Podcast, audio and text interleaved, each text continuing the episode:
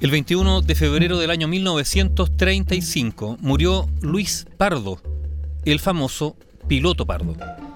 Luis Alberto Pardo Villalón había nacido en Santiago el 20 de septiembre del año 1882 y desde niño se mostró curioso y también fascinado por el mundo del mar.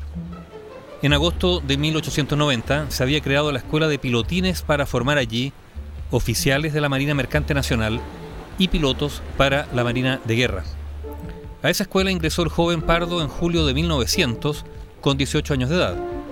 Terminó sus estudios en octubre de 1903 e ingresó al servicio de la Armada como piloto tercero en junio de 1906, pasando a integrar la sección de desarme de los buques de la Armada en Talcahuano.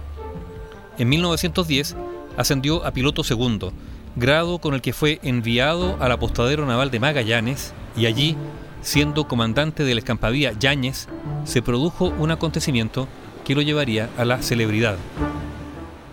Esta historia ya la contamos una vez. ¿Qué ocurrió? Que en agosto de 1914, recién declarada la Primera Guerra Mundial, zarpó de Inglaterra en su tercera expedición a la Antártica el intrépido explorador británico Ernest Shackleton. Su intención era atravesar la Antártica desde el mar de Weddell al mar de Ross, pasando por el polo sur o cerca de él.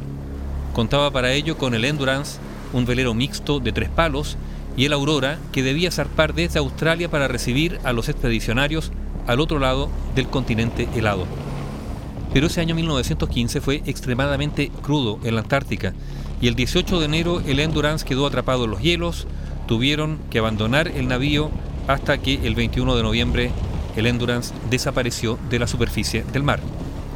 Acampando los témpanos, los náufragos fueron derivando hasta llegar a la Isla Elefante, donde se refugiaron.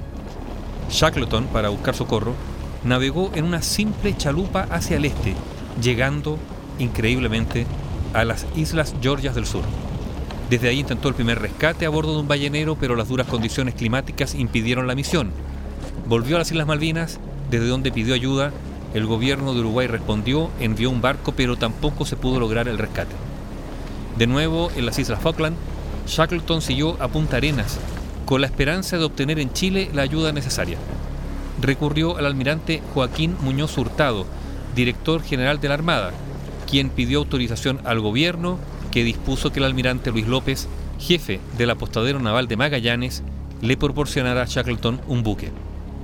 Se prefirió entonces la Escampavía Yelcho, un buque de 467 toneladas, viejo, sin calefacción ni alumbrado eléctrico, sin radio, de borda baja y sin doble fondo. O sea, era una audacia su simple envío. Se cambió el piloto Luis Alberto Pardo Villalón desde la Escampavía Yáñez al Yelcho. Fue secundado por el piloto segundo León Aguirre Romero. Luis Pardo salpó con el Yelcho el 25 de agosto de 1916. Tomó el canal Beagle, cruzó el mar de Drake con buen tiempo, muy baja temperatura y con neblinas. El día 28, la neblina se cerró totalmente y al amanecer del día siguiente aclaró un tanto y por lo tanto Pardo dio la orden de avanzar a la máxima potencia para poder llegar de día a la Isla Elefante, donde se encontraban los 22 náufragos del Endurance. El día 30 de agosto, a eso de las 11 de la mañana, aparecieron las primeras rompientes del extremo norte de la Isla Elefante. Sorteando los témpanos, la Escampavía Yelcho comenzó a rodear la isla hasta que a las 13:30 horas vieron a los náufragos ubicados en un bajo.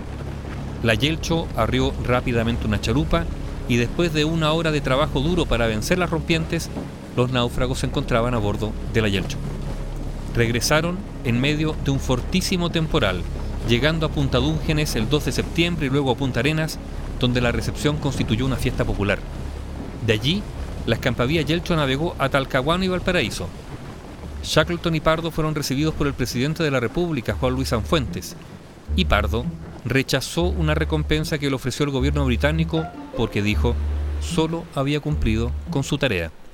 La proeza dio la vuelta al mundo.